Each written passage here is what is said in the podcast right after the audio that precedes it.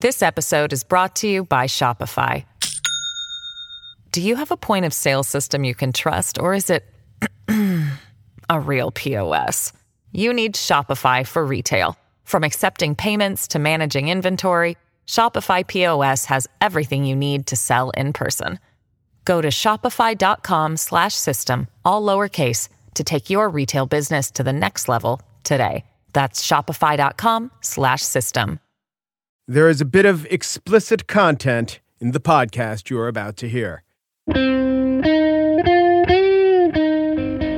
It's Monday, August 20th, 2018. From Slate, it's The Gist. I'm Steve Kornacki, sitting in for Mike Pesca. So, it happened yesterday on Meet the Press. Rudy Giuliani said something that absolutely lit the political world on fire. He said, Truth isn't truth. And he was talking about Donald Trump and the prospect of him testifying, the prospect of him sitting down and talking at least to special counsel Robert Mueller and his team. And Rudy Giuliani said that. Chuck Todd seemed to react with bafflement. And there was all sorts of coverage of it throughout the day and the night. And we figured it was going to dominate the headlines Monday. But you know how things end up going more often than not these days. Something that feels huge happens at nine in the morning. We all start dissecting it. We all start trying to play out all the implications. And then about three hours later, something that seems even more world shattering will happen. Then we all forget about the first thing, we move on to the new thing, and then that thing gets eclipsed and forgotten by something even bigger or bigger seeming. If you happen to blink on Sunday and miss it, though, here is the full exchange. And when you tell me that, you know, he should testify because he's going to tell the truth and he shouldn't worry, well, that's so silly because it's somebody's version of the truth, not the truth. He didn't have a, a conversation. Truth is about, truth. I, I don't mean to go like. I, no, I it isn't truth. Truth isn't truth. The President of the United States says, I didn't. Truth isn't I, truth. Mr. Mayor, do you realize what. I, I now, in a way, this isn't new. Giuliani emerged as one of Donald Trump's most prominent supporters late in the 2016 campaign. He had a shot to become his attorney general. Now he is his top lawyer. And through all of this time, Giuliani's attempts to promote or to defend or to explain away something Trump has said or done have produced a number of moments like this, where he is the subject of withering contempt from popular culture and even from the press. But still, the heat generated by this one, as it was playing out, felt a little more intense than usual. At least it felt that way to me. And maybe, like so many other eruptions of the Trump era, this will just die down and fade out quickly. Maybe it's already dying down and fading out quickly. But the fact that we have now been through many cycles like this with Rudy Giuliani does have me wondering about a bigger question. Is his alliance with Donald Trump going to be Rudy Giuliani's legacy? And this is kind of wild when you think about it, because not very long ago, if you mentioned the name Rudy Giuliani to anyone, the chances were extremely good that they would have responded with something about 9 11. 9 11, the day of the worst terror attack ever on American soil, the day when Mayor Rudy Giuliani's steady and determined presence offered powerful reassurance to the entire nation as it absorbed the trauma from ground zero. That was the day that he earned the nickname that seemed like it would stick to him forever America's mayor. With time, it even became a joke that there was really nothing else to Rudy Giuliani except 9 11. Rudy Giuliani, there's, th- there's only three things he mentioned in a sentence a noun and a verb and 9 11. I mean, there's nothing else. There's nothing else. That was Joe Biden ribbing Giuliani back in 2007. But behind jokes like that, there was even back then, and for years after it, there was a deep respect, even a reverence, maybe an admiration for Rudy Giuliani in this country. It may be hard to put yourself back in that moment now, but if you lived through it, you probably do have some recollection of just what Rudy Giuliani meant, not just to New York, but to America and to the world on September 11th, 2011, and in the aftermath of that horrible day. Maybe you remember that in the hours immediately after the attack, the president, George W. Bush, wasn't really in public view. He left an elementary school in Florida. He delivered a brief taped address to the nation. He was otherwise whisked away to a secure location. But Rudy, on the other hand, he was on the scene right where the rubble was at the World Trade Center. The whole country was watching carnage and chaos and television, and the mayor of New York, provided the appearance of something that people desperately wanted in that moment. They wanted calm and they wanted control. He attended every funeral. He became a symbol of his city's resilience, of America's resilience. He was celebrated on Oprah. There was even a movie of his life story. James Woods is Rudy Giuliani. For weeks after 9 11, the entire country wept and it also braced itself for the next major attack. Everyone was sure it was a question of when it would come, not if it would come. And no one was quite sure, as all of this was happening, no one was quite sure how life could ever get back to normal or even if normal was possible anymore. Saturday Night Live returned for its new season at the very end of September, about three weeks after the attacks. But the show began differently that night than it ever had before. It began with Lorne Michaels, the executive producer, and Rudy Giuliani, America's mayor, on stage together. And Michaels asked Giuliani a simple question Can we be funny? Why start now? And in that moment, none of that felt cheesy or awkward or forced at all. Rudy Giuliani was the man every American wanted to see and wanted to hear that from. He was Time Magazine's Person of the Year for the year 2001. They called him indomitable. His popularity reached historic heights. His appeal extended far beyond politics. Just the day before 9 11, Giuliani had been finishing out his second term with New Yorkers, having long ago tuned him out. Overnight, though, that image was entirely, completely transformed. He would forever be the mayor who rose to the occasion just when his city and just when his country needed it the most. The rest of his career, it would all be secondary to that. America's mayor. But now, now I find myself wondering Giuliani has spent two years advocating for Donald Trump and doing it in an aggressive, sometimes abrasive, very Rudy, and very Trump way, for that matter. How much of his own legacy has he now attached to Donald Trump? A few years from now, will this be the chapter of the Rudy Giuliani story that people think of first when they hear his name? Or Will it end up being like so many of the events and uproars of the Trump era before this? Something that feels huge and defining in the moment, but that ends up being overtaken and forgotten just as quickly, to the point that a few years from now, people revert to their old 9 11 memories of Rudy. Legacies can seem permanent, but they can change quickly. Whether Rudy Giuliani is remembered as America's mayor, or as Trump's lawyer, or as something else entirely, is an open question. On the show today, I am going to tell you about a very unusual and very intense competition that I am locked in right now with a friend of mine. It involves state lines and state borders. But first, how about some midterm talk? Midterm elections, they're coming up in a few months, and I talked to one of the best analysts of elections of political parties of the state of American politics. His name is Sean Trende. I hope you're already reading him, and if you're not, you will want to after this. He is the senior elections analyst from Real Clear Politics.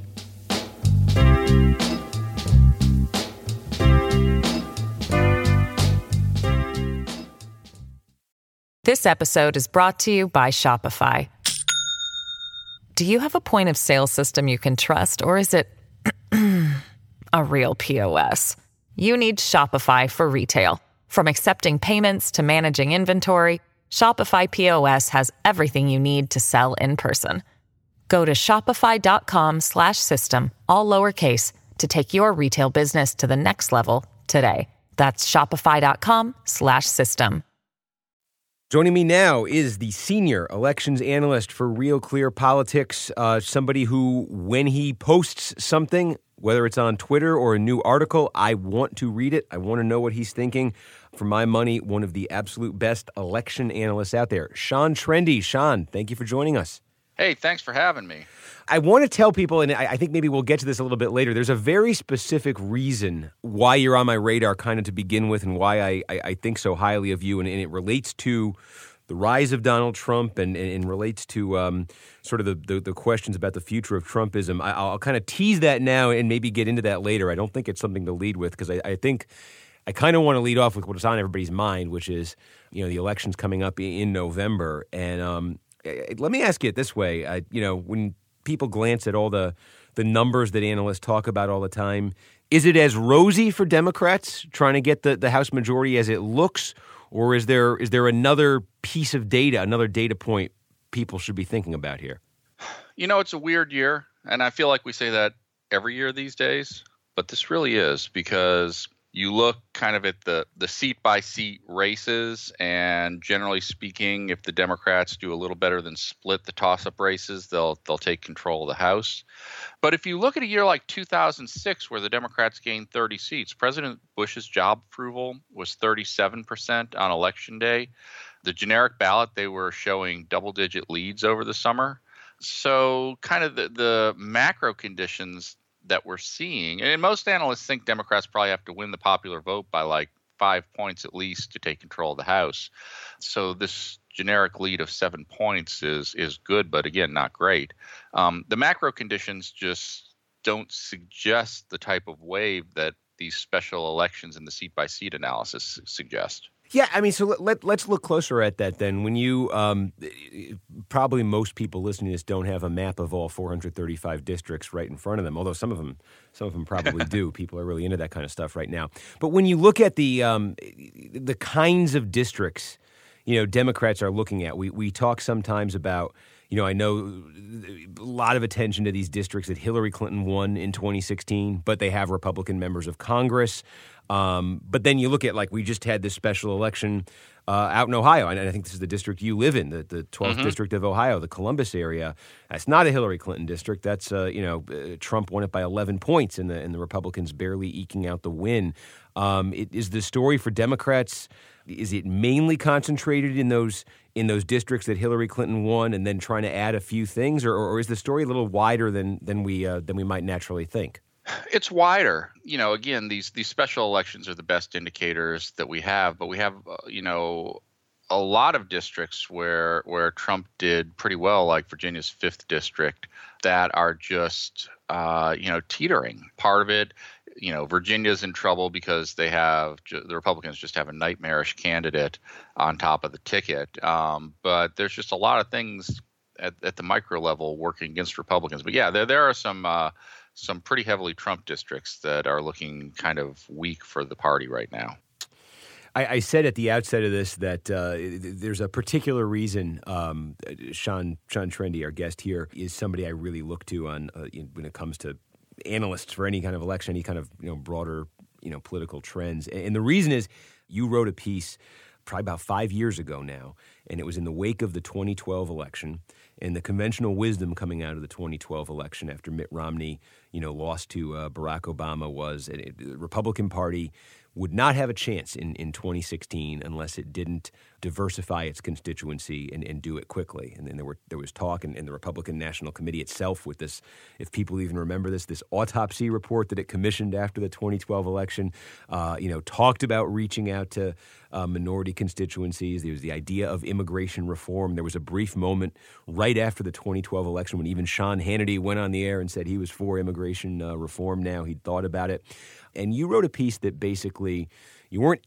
advocating anything uh, ideologically, but you were just looking at the numbers, and you were saying the idea might be more complicated than that. That there was room for the Republican Party potentially to grow in terms of its support with white voters, um, and you weren't necessarily anticipating the rise of Donald Trump, but I think you saw the opening in American politics for the rise of somebody who created the kind of demographic friction that Donald Trump has managed to do. Yeah, yeah, and I think it's important to say that you know I'll just repeat what you said, which is that this isn't necessarily what I was advising. I'm kind of an open borders guy, but I just thought that a lot of the analysis that was going on uh, was flatly incorrect. It was ultimate. It was it was nice to be validated, but it was kind of like wishing on a cursed monkey's paw.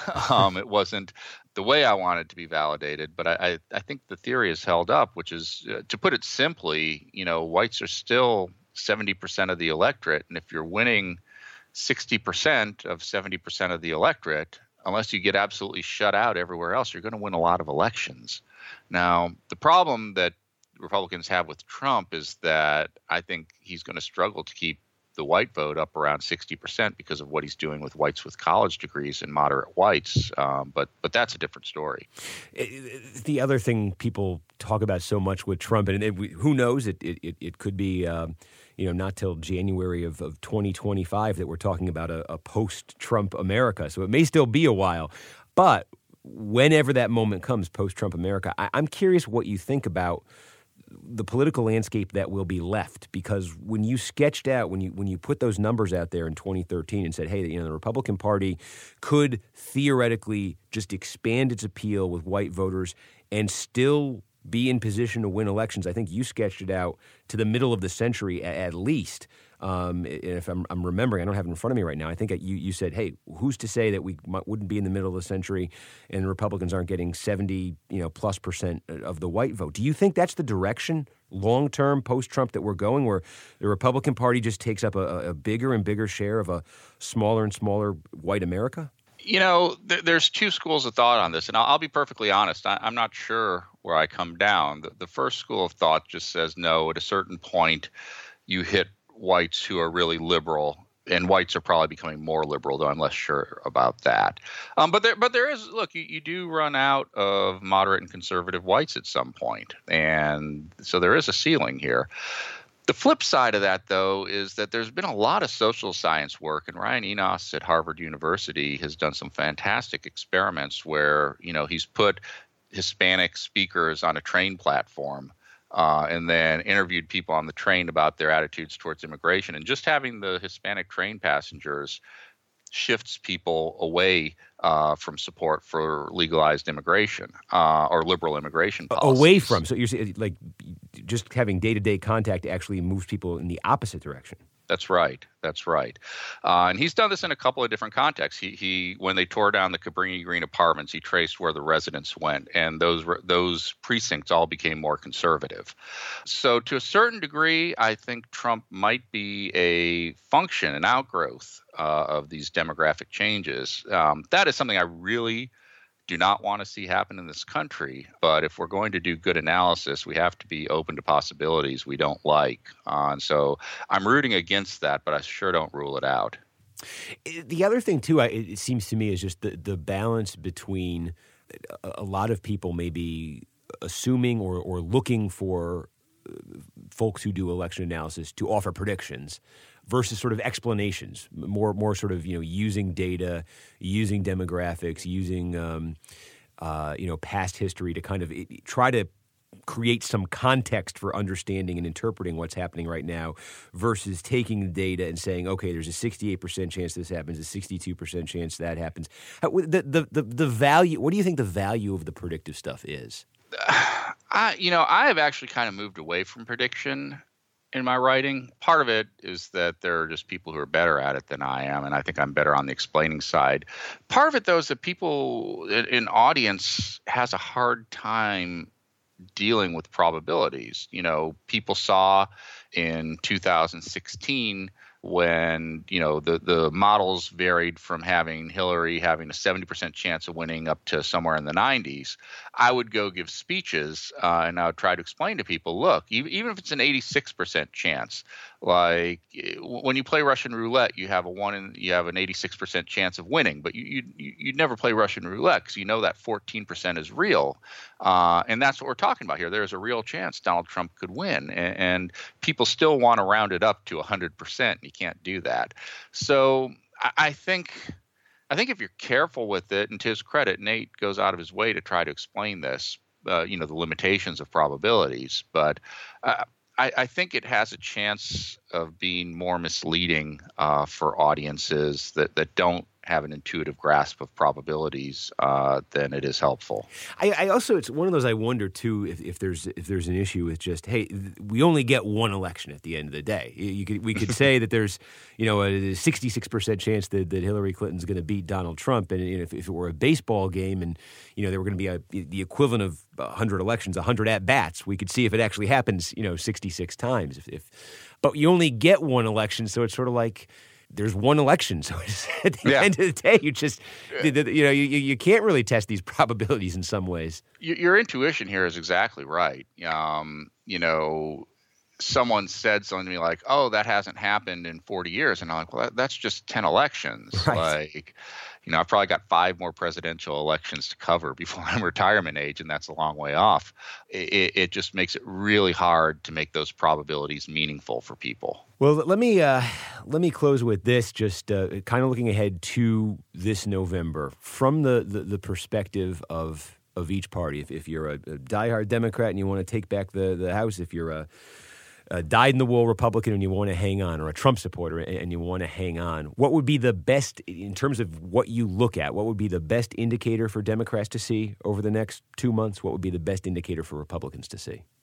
I for I I would watch the individual House race polls that are coming out. You know, it's a shame we don't have any more special elections or major special elections uh, scheduled. Though I think those state legislative races are still interesting. But you know, if if these individual, we do have some very good pollsters, and Monmouth is one of them. And if if those individual state race polls continue to look dire for Republicans, I would tend to believe them. The other thing is to watch, maybe watch the balance between Democratic campaigns and Republican campaigns releasing polls. Both parties tend to release their best case scenario, so you can't read those polls uh, literally. But at the same time, if Republicans aren't retorting with polls showing their candidate in great shape, I, I think you can take it as a pretty good given that, that the Republican candidates really aren't in great shape.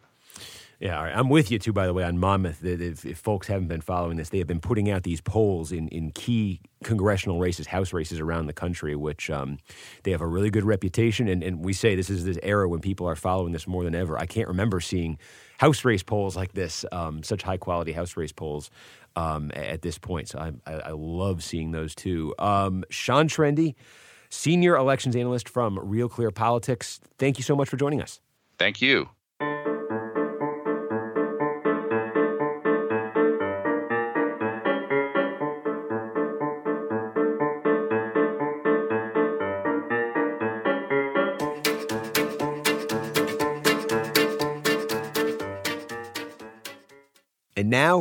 The spiel.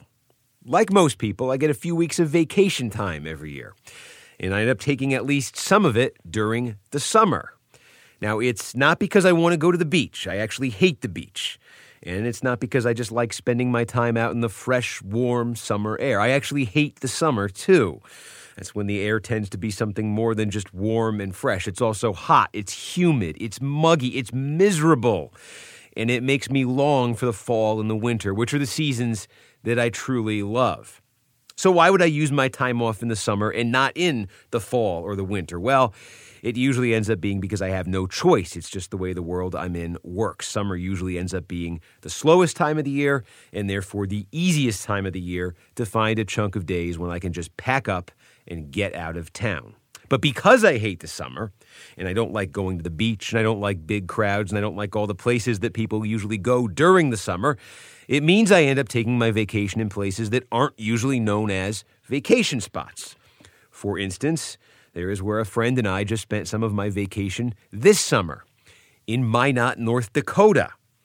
Now, first, let me say that I really, really, really enjoyed being in Minot, which is a couple of hours north of Bismarck. It's smack in the central part of the state, maybe a little in the north central part of the state. It's a city with a small town feel. The state fair was going on when we were there. That was a lot of fun to check out. There's also been a lot of activity in Minot and around Minot because of the fracking boom which isn't quite a boom anymore, but still, there's all sorts of new restaurants and hotels and businesses in Minot. Oh, and there's also a public basketball court with an elaborate dedication to Minot's most famous native, Dale Brown.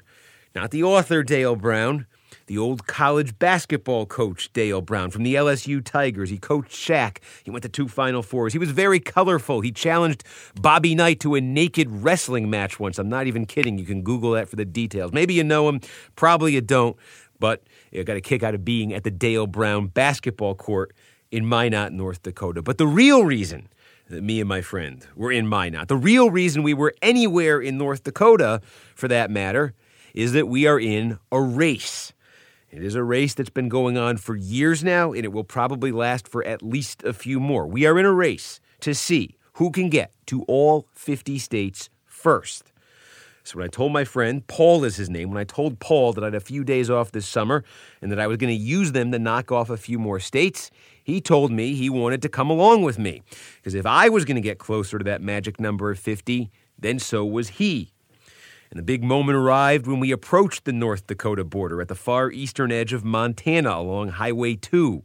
We stopped the car about a 100 yards before a big blue sign that says, Welcome to North Dakota, legendary. It was a sunny day and it actually wasn't too hot. And there were beautiful plains on both sides of us stretching as far as we could see. And there were cars and big rig trucks, mostly big rig trucks, whizzing by at 70 miles an hour. While I was still trying to take pictures, Paul began walking toward the border. And neither of us had ever actually been in North Dakota before. We were both tied at 41 states visited. And suddenly, the stakes kind of occurred to me.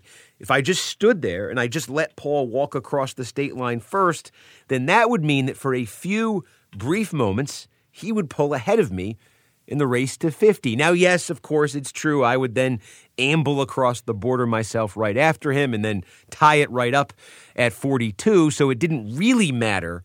But in that moment, it kind of did matter, kind of mattered a lot to me. I didn't want him crossing the border first, and I didn't want to fall behind, even for a few seconds. So I put my camera down and I sprinted. And because the highway traffic was so loud, he never even knew I was coming until it was too late. And when I ran past that big blue North Dakota sign and I heard Paul shouting all sorts of obscenities at me, I felt a feeling that was both totally exhilarating and also wildly out of proportion with what I'd actually achieved. By crossing the Montana North Dakota line before him, it meant that I moved ahead of Paul 42 to 41 in that race to 50. And then about 10 seconds later, he evened things up at 42. And that is where we stand right now. We have both been to 42 states. Or have we? Because when we got back in the car and we continued on our way on Route 2, we started to talk more about our competition and we found ourselves asking some pretty basic questions that we probably should have been asking a long time ago. Questions like, what does it actually mean to be in a state? For instance, we both agreed that air travel doesn't count. If you cross Mississippi at 36,000 feet in an American Airlines flight, then you haven't really been in Mississippi, so that one shouldn't count. And I have some issues of my own for that matter. The big one involves Arizona. I drove through the very far northwest corner of the state once on Interstate 15. All told, I was probably there for 20 minutes. The scenery, by the way, was unbelievable. You are literally driving through a desert with all sorts of ancient rock formations and breathtaking vistas. It is an amazing thing to behold. But here is the thing I never actually got out of the car. I didn't pass through any towns. I didn't stop at any local businesses, mostly because there were no towns to pass through. There were no local businesses to stop at. For that matter, I don't even think I saw another human being. I saw no signs of human life or human civilization. I sat in the driver's seat of my car. I didn't pull over to the side of the road. I didn't even put my feet on the ground. I didn't even open the windows. I was breathing in ventilated air from my car that I might have picked up in Utah. Did I even get any Arizona breath in my body. Now, granted, I got closer to the ground in Arizona than if I'd been at 36,000 feet in an airplane, but still, as a technical matter, my feet never touched the ground in Arizona. So, was I really in Arizona? Should it count? And we have asked other people about all of this too.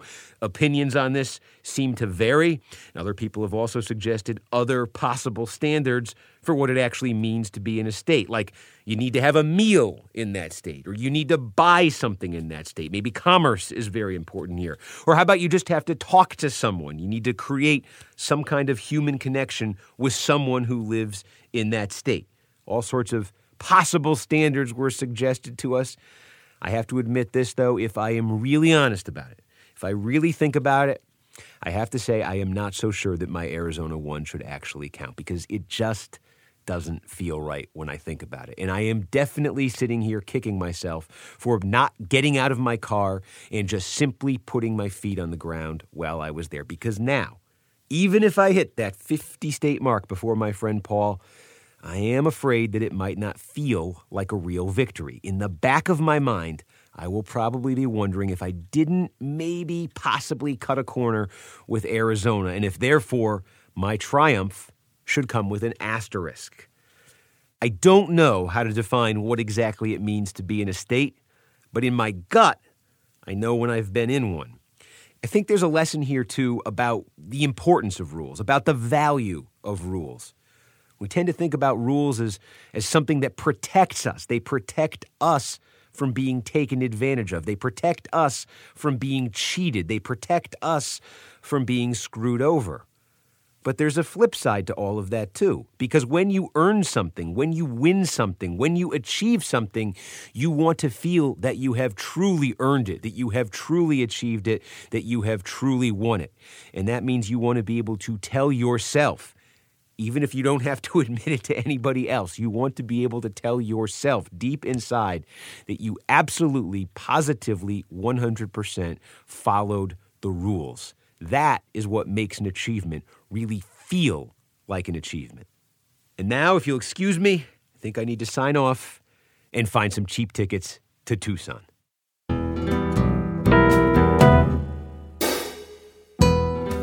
And that's it for the first of five guest hosts this week. The Gist is produced by Daniel Schrader and Pierre Bienaimé, and Steve Lickteig is executive producer of Slate Podcasts. Un Peru, de Peru, du Peru, and thanks for listening.